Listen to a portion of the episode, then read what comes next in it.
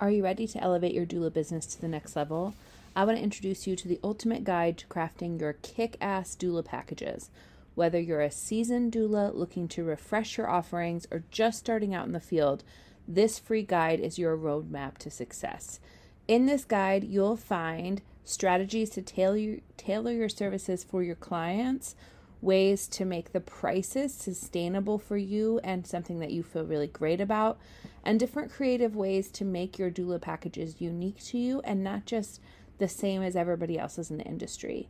This is a free guide and you can download it right now. Head over to harroddoulaservices.com slash doula packages to get your copy today.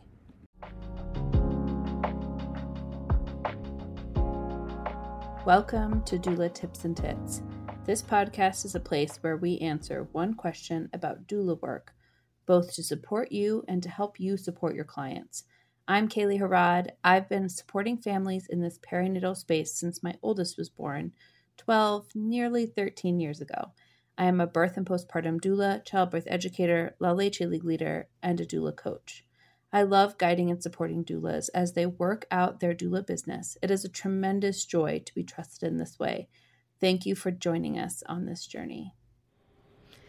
Welcome back to Doula Tips and Tits. I am here in our very last episode of this mini series about doula rants. Now, today, my rant is about doula contracts.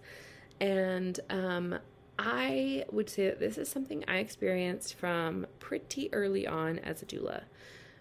I have experienced that doulas have contracts that include things that their clients do not know are in there. Now, I realize that it is the client's responsibility to read the contract. I fully appreciate that. I am on board with that. I believe it. I'm I agree with it, etc., etc., right? However, I also will say that if there are things that will make or break your client's experience, they need to know that those are in your contract, right? And going back to like don't be an asshole. Because I feel like that's just a basic thing that doulas should adopt. Like, just don't, just don't do that. Um, I think that we need to make sure our clients know how we function. Now, one of the things that I think is important about this is recognizing that we function differently. Like, all of us doulas are not the same, right? That's important to know. And that's important to validate and recognize. And I make sure to say that to clients when I'm talking to them in their consultation. So I would say something like, you know, some doulas have a policy that they are not on call for, for you until 34 weeks gestation, but or 36 weeks gestation. But for me, being a parent of a premature baby, it's really important to me, and also having supported clients through stillbirth, it's really important to me that my clients know that I am on call from them from the second they hire me so that if they have an early baby, if they have a stillbirth, if they have a NICU baby, etc., they are not waiting to get my support until they are in their actual due date time. Okay? Now, that's not true for everyone, right? Now, what I'm saying when I say that to them is you need to be aware that some doulas aren't on call for you until 36 weeks. Do I think that's problematic? Maybe. I mean, I don't think it's necessarily wrong. I think it's fine. There's differences in how we do our contracts. But it is important for people to know that that's the case. That's what I'm ranting about. I'm not ranting about the fact that we have different policies. That I think is perfectly fine, as long as your people know what your policies are. Because expectations are everything in the midst of birth, right? So I want to give a couple other examples. And these are sadly real life things. Um, so I have experienced doulas who charge an hourly rate after a certain number of hours of birth support, but their clients don't realize that. Now, again, I get it. The clients are supposed to read the contract, right? Like that is their job. And also, if your contract includes something like that, I think you need to make sure that people know that it's there. Because that's significant. Like, getting to the end of a birth that was really long and then realizing you have like a couple hundred dollar bill from your doula is a lot, you know? And so part of my passion around that is the fact that I think that's a really rough way to start the postpartum time if it's unexpected, you know? And again, I don't think it's wrong.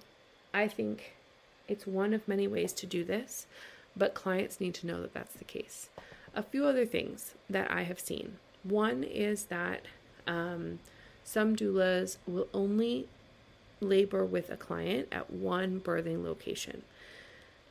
And there's a few reasons I don't love this. Now, I will say most of my clients, I labor just at one location with them, right? Like usually the place they're planning to give birth.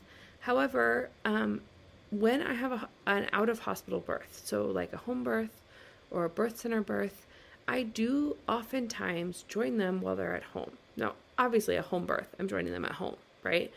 But a birth center or an unmedicated hospital birth, oftentimes they're ready for my support before they're ready to go to the facility. And so, usually, the game plan is to stay home as long as possible. And the way we're going to do that is by me coming to them during some of that time. Now, again, I'm not saying you have to do that. You don't have to do that. What I'm saying is, your clients need to know that you don't do it if you don't do it. If they're expecting for you to come and labor with them at home, and then in the midst of labor, they find out that you don't do that, that is a problem. Now, again, yes, they're supposed to be reading your contract.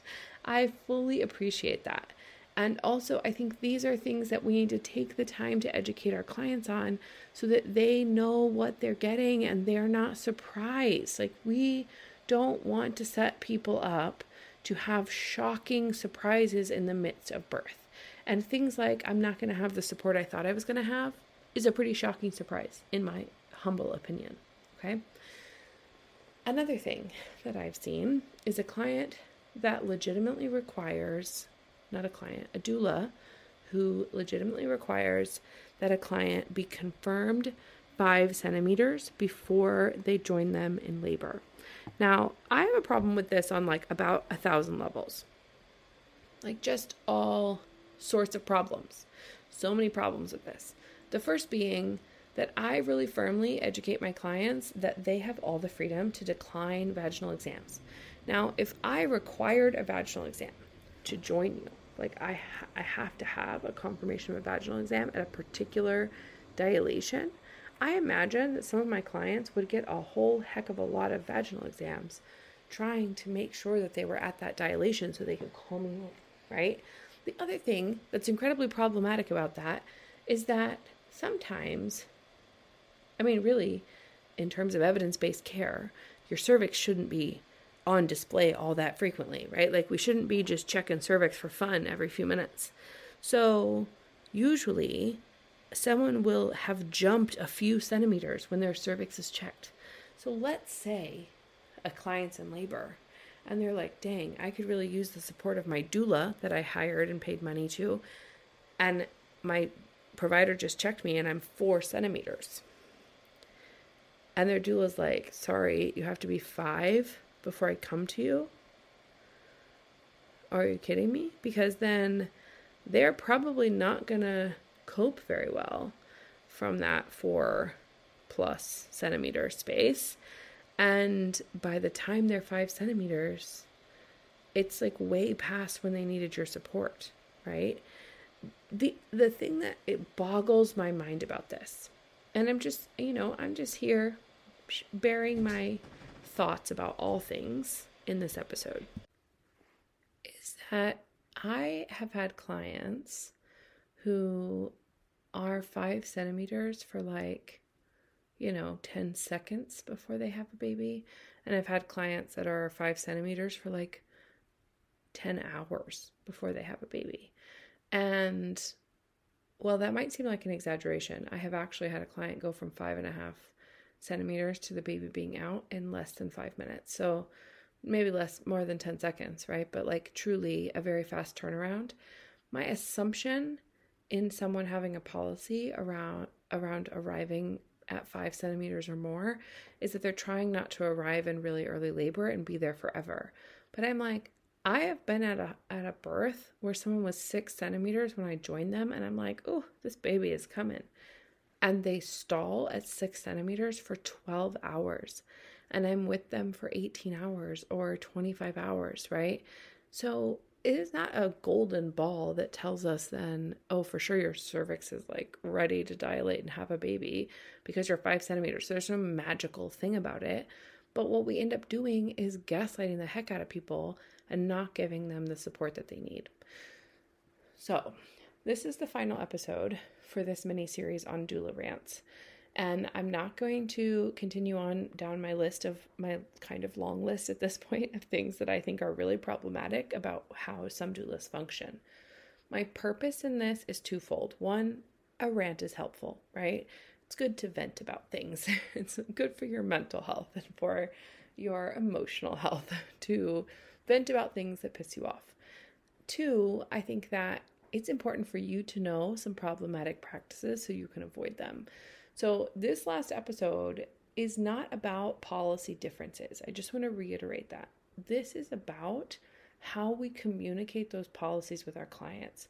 Clear and concise expectations. That is what I want doulas to have with their clients and not things that are hidden in contracts that fi- that clients find out later are there, right? That is a problem.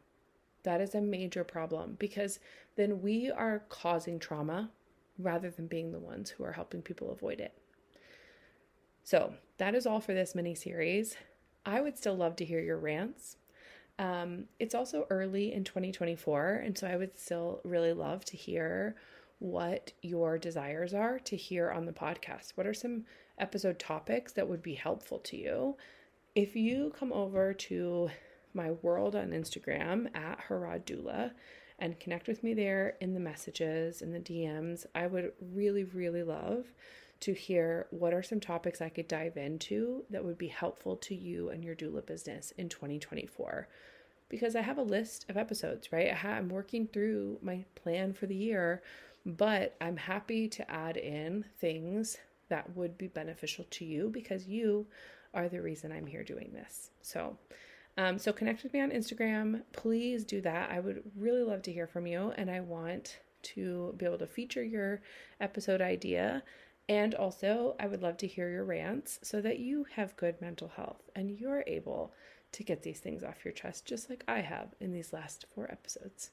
All right, I'll see you in the next episode. Thanks for joining us for this episode of the Doula Tips and Tits podcast. If you learned something today or had an aha moment, we'd love for you to share that on Instagram and tag us at Harrod Doula so we can celebrate alongside you. If you found this podcast helpful, we would so appreciate you taking a second to leave a rating and a review on your favorite podcast app. That helps other doulas find us as we do this work together. This podcast is intended as educational and entertainment. It is not medical advice or business advice. Please consult your own medical or legal team for your own needs around your health and your business. We'll see you again soon.